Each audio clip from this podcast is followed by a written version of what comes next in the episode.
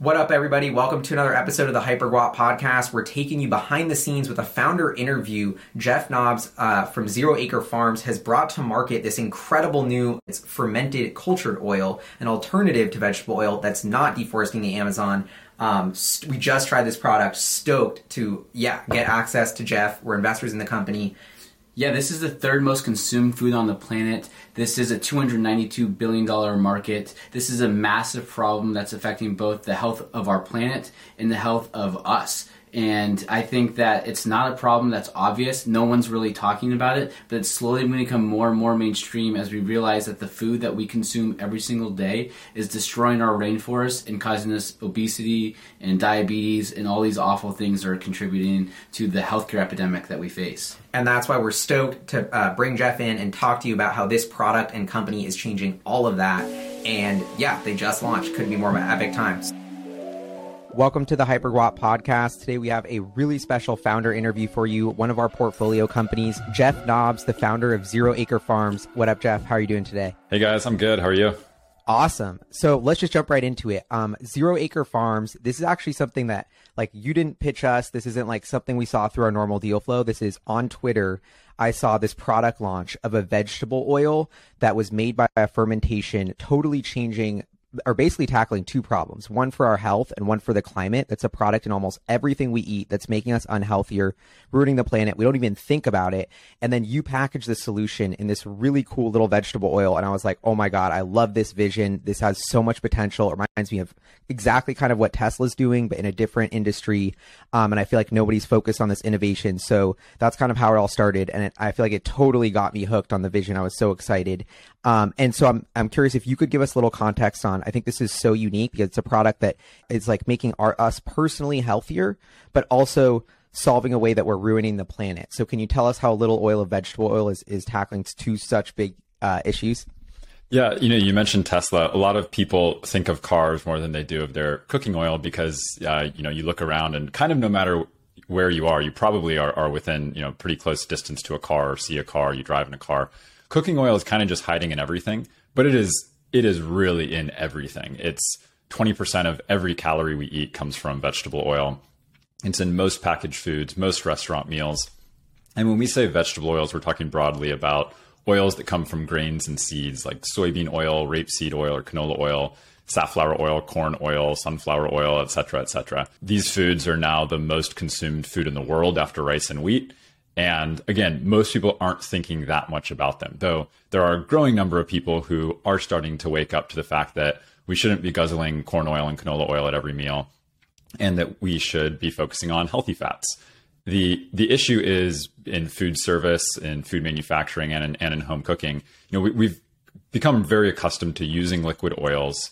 Um, you know, we used to use kind of more traditional fats; those have fallen out of fashion, um, and, and there just hasn't been a really good alternative to all of these vegetable oils or seed oils as they're known. And so I, have been banging my head against the wall on this problem for the better part of the last decade, trying to figure out how to get these oils that do so much harm to our health, to the planet, how to get them out of the food system. And the obvious answer just seemed to be we need to bring something to market that's better. And you know, one one option, one path could be focus a lot on education, really try to get people to stop eating foods that have oil in them, um, to you know clean their pantry out of every one of these vegetable oils, but didn't think that was realistic. Um, you know, sticking with the the Tesla analogy, sort of like trying to convince everyone to stop driving altogether would be very difficult. Um, maybe a better solution would be to bring cars to market that are just better and happen to also have all these benefits for you know our safety and for the planet. And so, why has nobody tackled this problem before, Jeff? Like, what? Like, it seems like this is like a huge problem that's kind of hidden behind the scene. Why hasn't anyone kind of tried tried to solve this?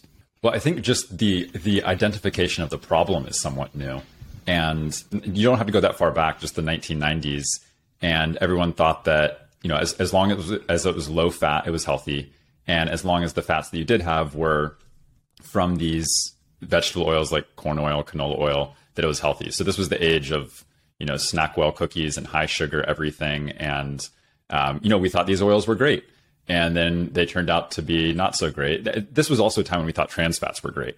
So you know, it shows how much we um, how much we thought we knew and how much our our views on nutrition change over time.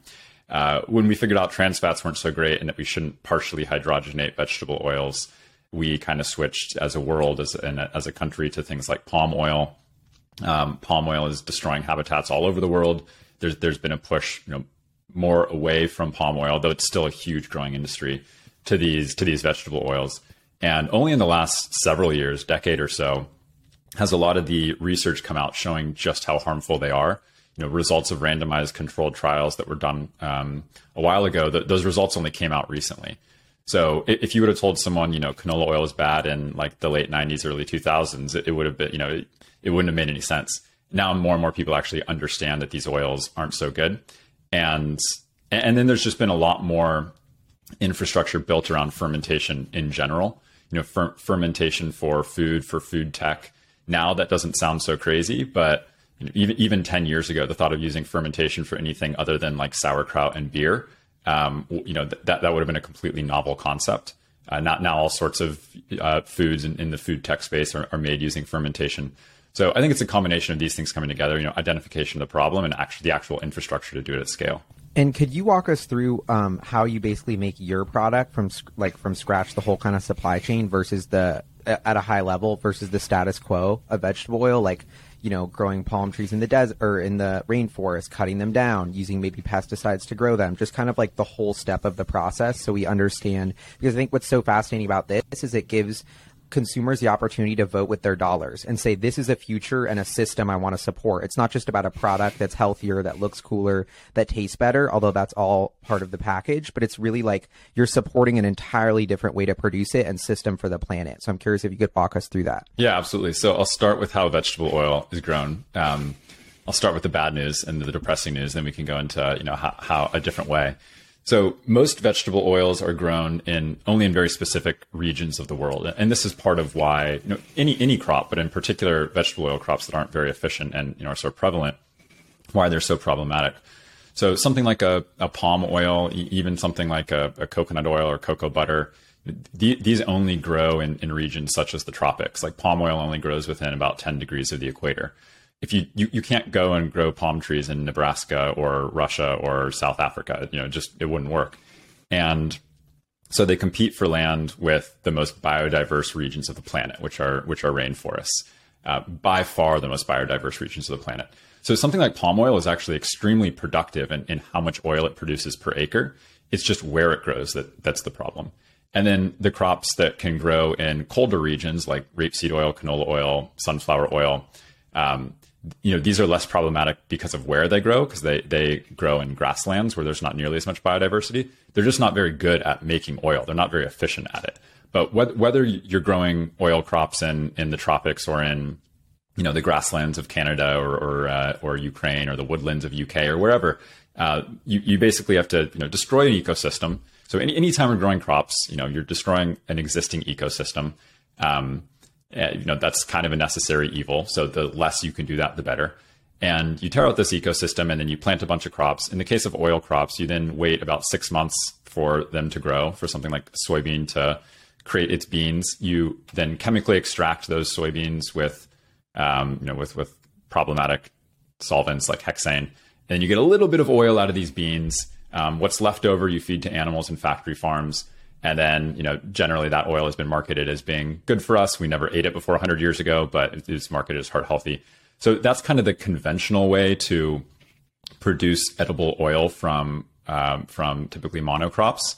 The the other way of doing it, which is how cultured oil is made, is through fermentation. So what what that means is to take a step back. What does fermentation mean in general? Fermentation is when a community of microorganisms, also called a culture, when they eat the sugars, the natural sugars found in, in different plants or in milk, and convert those sugars into something else entirely. And that something else could be the lactic acid that uh, makes yogurt yogurt or sourdough, you know, puts the sour in sourdough.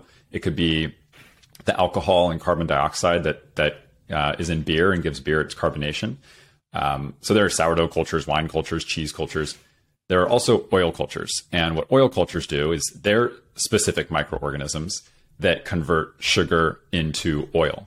So in the case of cultured oil, uh, a, a culture is fed sugar and the microorganisms in that culture literally convert on you know carbon atom by carbon atom, ox- oxygen atom by oxygen atom, convert uh, sugar into oil. And that oil is really healthy. It's, it has way more of the, the good fats than even like an olive oil or avocado oil, uh, way lower levels of the fats that have been linked to inflammation. And that process of using fermentation to make oil results in about a 10x or 90% lower environmental footprint than conventional vegetable oil. And you mentioned you're you're on your like Tesla Roadster moment, sort of. Or if we use the Tesla analogy, obviously I love Tesla, but I'm like, how much vertical integration is there going to be? It's it's very expensive at first. So can you walk us through the business model and sort of the idea behind this this first product launch, which after you know years of coming out of stealth, you finally have something uh, that people can actually buy, which is so yeah, so. Tesla cool. is a good analogy to stick to here um, because cultured oil is not the cheapest oil on the market. You know, it's not palm oil or canola oil prices yet. Um, but but neither neither was the Roadster when it came out. Now you have you know the Model Three and, and maybe future versions of Tesla that, that, that will be even more affordable. So cultured oil is uh, you know it's not it, it's already within the range of like a nice avocado oil or premium extra virgin olive oil. Um, but yeah, we hope to bring the cost down over time. And so part of the reason we're starting with consumer and not you know we don't, we don't want and it's not realistic to have our first customer be McDonald's and Frito Lay you know, th- those are multi-year sales cycles. The costs need to come down more. They're they're super price sensitive. Um, they need to reach this huge, broad audience. But there are a lot of consumers out there who are willing to pay a premium for something that's better for them and, and better and or better for the planet. You know, these these are the consumers who buy 100% grass-fed beef and pasture-raised eggs and organic produce and fair trade coffee and you know all, all the rest. Um, and now there's an oil that we think fits the benefits of those other products, an oil that is genuinely better for you. You know, it's in the fat profile. You can see how high it is in, in healthy fats. Um, that that has a significant benefit for the planet compared to any other oil out there. Really, no matter how you look at it. Um, and and so there are a lot of consumers out there willing to willing to pay that premium. Again, it's not like it's 10x more expensive, but you know, pay a little bit more. Um, and, and then you know, we're a public benefit corporation, so the reason we exist is for our mission for for people and for planet. And so every dollar of profit that we get through these early customers that goes right back into r&d that and that r&d goes toward bringing the cost down. And the lower the cost the more customers we can reach you know the more profit we have to continue bringing down the cost. So it creates this kind of nice cycle virtuous cycle uh, in theory at least. And so we're you know we're at like step one of that. Um, we just launched you know a couple weeks ago and so we're, starting to get those those early adopters uh, who are voting with their dollar. And so, uh, how do you think about like other products that have come on the market before that are trying to do something similar, maybe in different categories, like a Beyond Meat or Impossible Foods or or an Oatly? And what have you seen them do well that you kind of wanted to replicate, or what have they? What what kind of changes would you make to their model? And yeah, how do you think about like the, the food tech space, or how would you even define the space in general? Well, the first change I'd make would be to remove the vegetable oils from their products. But I also understand why they use them because you know there, there's not another good option out there. Um, and and like I said, you know this this problem is kind of just coming into the spotlight the way trans fats came into the spotlight a couple decades ago. Sugar's really come to the spotlight in the last ten years, and I think I think the awareness around vegetable oils is the next big pillar to fall.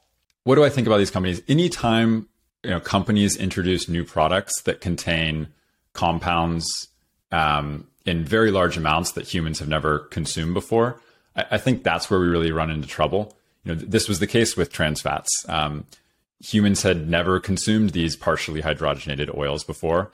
And so they introduced all these unique fatty acids um, that turned out to be really bad for us. You know, same with sugar. Um, refined sugar was never something that we consumed in, in massive quantities. Um, or you know, today's gluten uh, th- these are all things like some people are totally fine eating them, some people are super sensitive to them. Uh, and, and, so, in, in, the case of cultured oil, you know, we've thought about this from the start, where cultured oil is just made of the same fats that are in all the other foods, you know, that are in olives and avocados and macadamia nuts um, and beef, with just more of the monounsaturated fats and less of those inflammatory fats like omega six fats. So there, there's there's nothing new.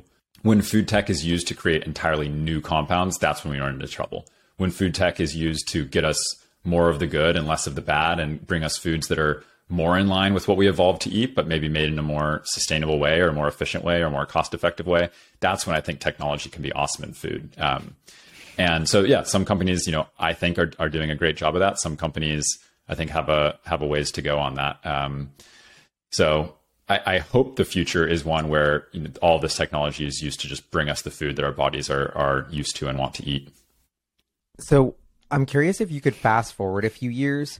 Um, and and this type of new fermentation really hits its stride and begins scaling. Like, are we going to have these like massive giga fermenters in cities?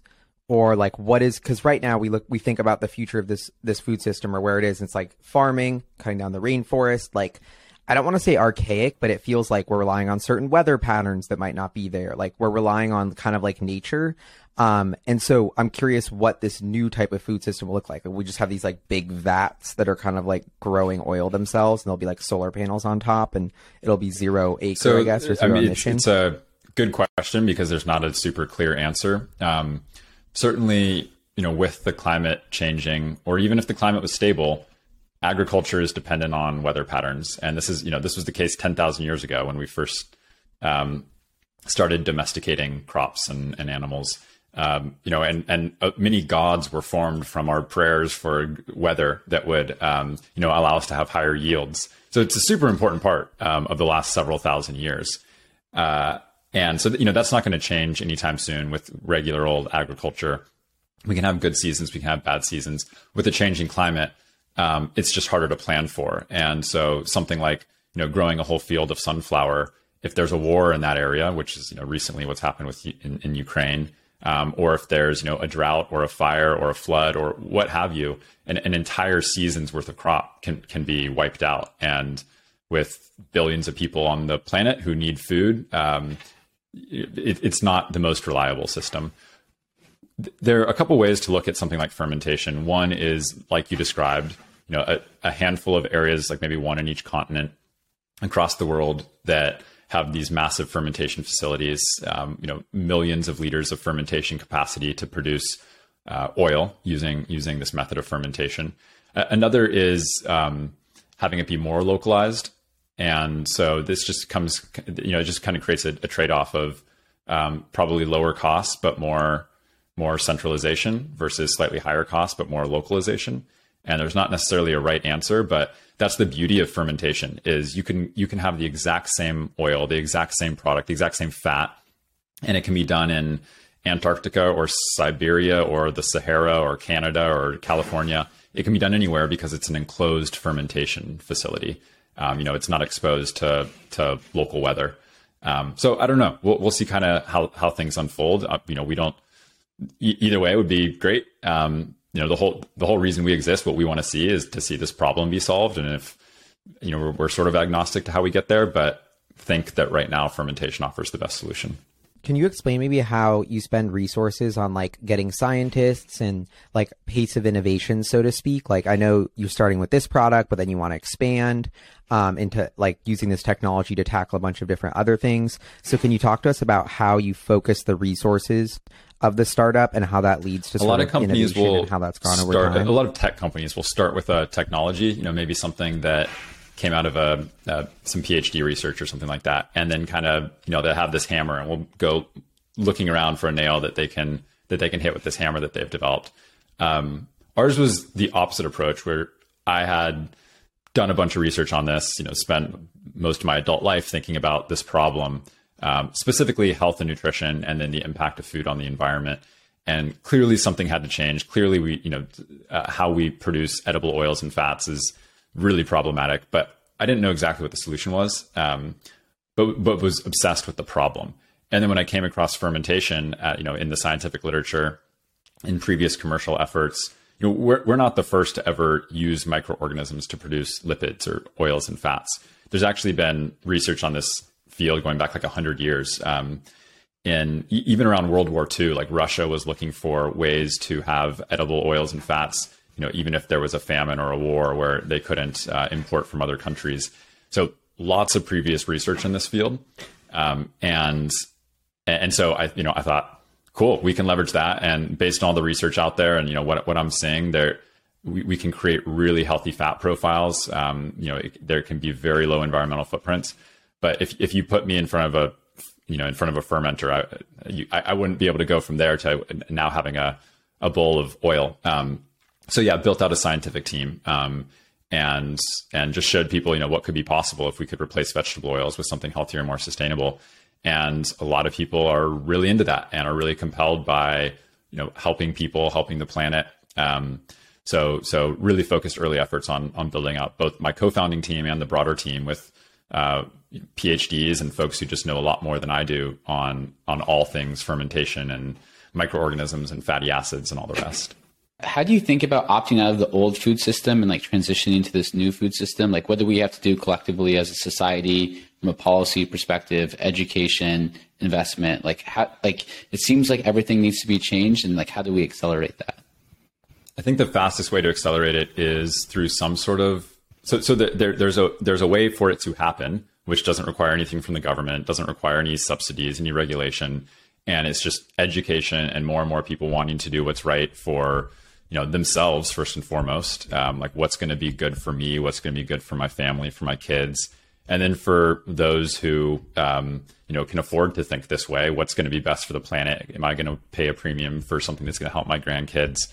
Um, and so so that's totally viable and we've gotten to all sorts of solutions by people just kind of starting to care and movements being built around that and you know more and more science uh, coming out kind of showing why something might be problematic why something else might be better so that's kind of one layer. Another layer is um, to make it the selfish decision for people who you know aren't thinking about the, the impact of their choices on the environment and you know how they spend toward that. Who aren't listening to podcasts on nutrition and health, um, and you know make products that are just better. And then the icing on the cake is that they happen to be better for you and better for the planet. And then I, I think of the third layer as regulation, and this could be you know the equivalent of like a soda tax where government actually steps in and says hey we all agree that sugar is bad for you so let's make it a little bit harder to eat that or drink that thing that's bad for you. You know so there could be on the nutrition side regulation around things like seed oils whether it's from eating them or from cooking with them. The the number two cause of lung cancer in the world is the inhalation of cooking oil fumes so basically vegetable oil fumes um, that's not good. So we shouldn't be cooking with these unstable oils that easily oxidize, vegetable oils. So there could be regulation there on the health on the on the, the health side. There could also be regulation of the equivalent of um, carbon credits or carbon taxes um, on on the sustainability side. You know, this massive bill just passed on um, on climate. I haven't looked into all the details. I don't know what the exact impact will be, but um, cultured oil would certainly stand to benefit if there were you know credits for companies who are making products that are more sustainable how exactly that's measured is like you're opening up Pandora's box when it comes to when it comes to food. Um, but yeah, that that would accelerate things. So a combination of a lot of education, people caring, uh, solutions that are actually better, and then any sort of you know government regulation would would um, would help. Is not necessary, but would would definitely help accelerate. Well, I, I, had another question kind of about like if you want to narrow in on like building the business, building the company, like how you think about kind of like fundraising trajectory, like product launches in the future, how you're thinking about like near term catalysts in the next year or two, um, like where you'd like to be, and then kind of maybe transition to like five years, 10 years, like how, how does the business evolve and like your ideal case scenario? Yeah. Our, so where we want to be eventually is you walk down the street and you just go to your local fast food restaurant and that delicious food that you order that's cheap and convenient is not killing you and not destroying the planet. And there are a lot of problems to solve in the world. We're not going to solve all of them, but the you know the the little corner of the problem that that we've decided to chew off is with oils and fats. We think it's an, you know we think it's a lead domino. We think it's an important problem to solve for the reasons we mentioned at the beginning of this podcast. You know how prevalent they are, how problematic they are when it comes to our health. Um, so if you can order that French fries that you know we're probably not going to be able to stop you from ordering because it's, it's, really good and, and affordable. If you can order those French fries and they're at least neutral for you and not so bad for you, that'd be a huge win. And if we can do that across you know all restaurant meals, across all packaged foods, across the oils consumers uh, are using to cook at home, that'd be great. We're not going to get there tomorrow. We're probably not even going to get there in the next you know uh, year or two. It's going to take a decade to to have that sort of impact. Um, but that that means we got to start somewhere. And so for us, that's D2C. That's selling cultured oil online. You know, that's the first step toward this much larger vision over the over the coming decade. Um, and so so we also plan to um, release products that um, that are not just using cultured oil, but using other uh, oils and fats that we're developing as part of our fermentation process, and um, working with companies to to roll out food products that use cultured oil as an ingredient. Um, you know, to sell, on online and on store shelves. Uh, eventually, getting cultured oil and and other products into restaurants into packaged food. But you, you got to start small and expand from there. Um, as the cost comes down, you know, as there's more awareness around the problem. Um, the, the key to getting getting into B two B, uh, business to business, you know, selling to packaged food companies and restaurants, is that their customers care. Of course, they want to do the right thing and and, and all that, but if they start using a new ingredient and uh, and you know their customers could care less, and it doesn't help them make tastier food, it's it's not really aligned with their fiduciary responsibilities. Um, if they start using a new ingredient that does make their food taste better, that um, you know is higher performing in the kitchen, and their customers see it on a menu and say, "Awesome! You know this restaurant's using cooking their food in cultured oil," or they turn over a bag of chips and see cultured oil as an ingredient and, and love seeing that. Um, you know th- that's how you can actually impact change on the B two B side, but takes a little while to get there. And I know we're almost out of time, so wrapping it up, I think this is such a cool microcosm of how venture backed companies and startups, maybe they get a bad name. It's like, oh, this is out of Silicon Valley. They're just doing like coming up with crazy technology. VCs are funding it. But what it's really doing is sort of this direly needed innovation that isn't happening in any sector of the world to like make a real change what we're happening. Like I always do like the alien test. Like if aliens were watching, they'd be like, oh my God, I can't believe they're like cutting down the rainforest like grow this oil that's super bad for them and it's making them like super unhealthy personally and it's ruining them like what are they doing and then you come along and you structure a company and align incentives in the right way to get the smartest people in the world to develop this new technology that actually has a chance to to stop that problem and give consumers an easy choice to just vote and say I want to buy this. So I just think this is when we started HyperGuap and all um you know our VC fund we are like, we want to fund these big ideas. that are going to have a real impact where we feel like the government, I don't know if it's the government's role to be focused on this sort of innovation, but it, sh- it needs to be somebody. So I just kind of like to think about how important this problem is. Um, and how if Zero Acre succeeds, it will have a huge impact on so many people in the planet. Um, if we can switch to this new fermented model. So on that note, I don't know if you have anything to wrap it up. Obviously, we'll put the link so people can go buy it and, and try it out um, and I, start following along the, the story. But is there anything else um, we should yeah, know you're right about that Zero Acre some people, probably rightfully so, look at what comes out of Silicon Valley and you know roll their eyes and why why is so much VC money being poured into this stuff? You know, another social media tracking app or or what have you. Um, and I don't think that's the case at all with Zero Acre Farms. But you know, all of us co-founders, we've had previous exits. We could have, I don't know, had a much more chill, less stressful lifestyle. Um, but I, I, couldn't help obsessing over this problem and just selfishly, I want this to exist. And, you know, I want to walk down the street and, and go eat at a, a, delicious meal at a restaurant and know that it's not doing so much harm to me and, and my family. Um, so yeah, uh, I, I, think you hit the nail on the head where, you know, that there are ways to use this model to do some good. Well, thank you so much for your time, Jeff. Really appreciate it. We're stoked to be investors.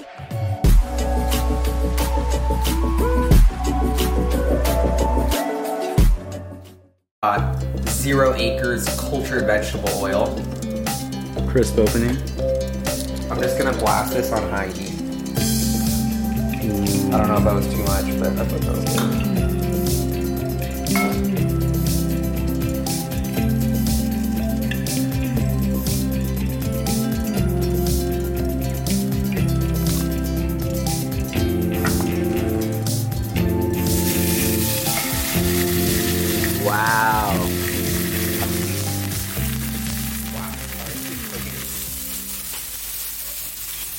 So it's funny because I was thinking like this product feels like, oh, like why is this going to change the world? Like a little thing of like vegetable oil. We're documenting cooking a steak. Like we aren't on like Top Chef or one of those like shows. But it's funny just because it's something like this that is in everything that can contribute to our our our health and what causes like some of the biggest diseases in the U.S. heart disease, diabetes, and it's causing massive deforestation in important parts of the world, and it's causing climate change. Something as simple as vegetable oil. And until recently, there hasn't been really anyone working on a solution. And this is what the standard product looks like today. This is what you're looking at in the future.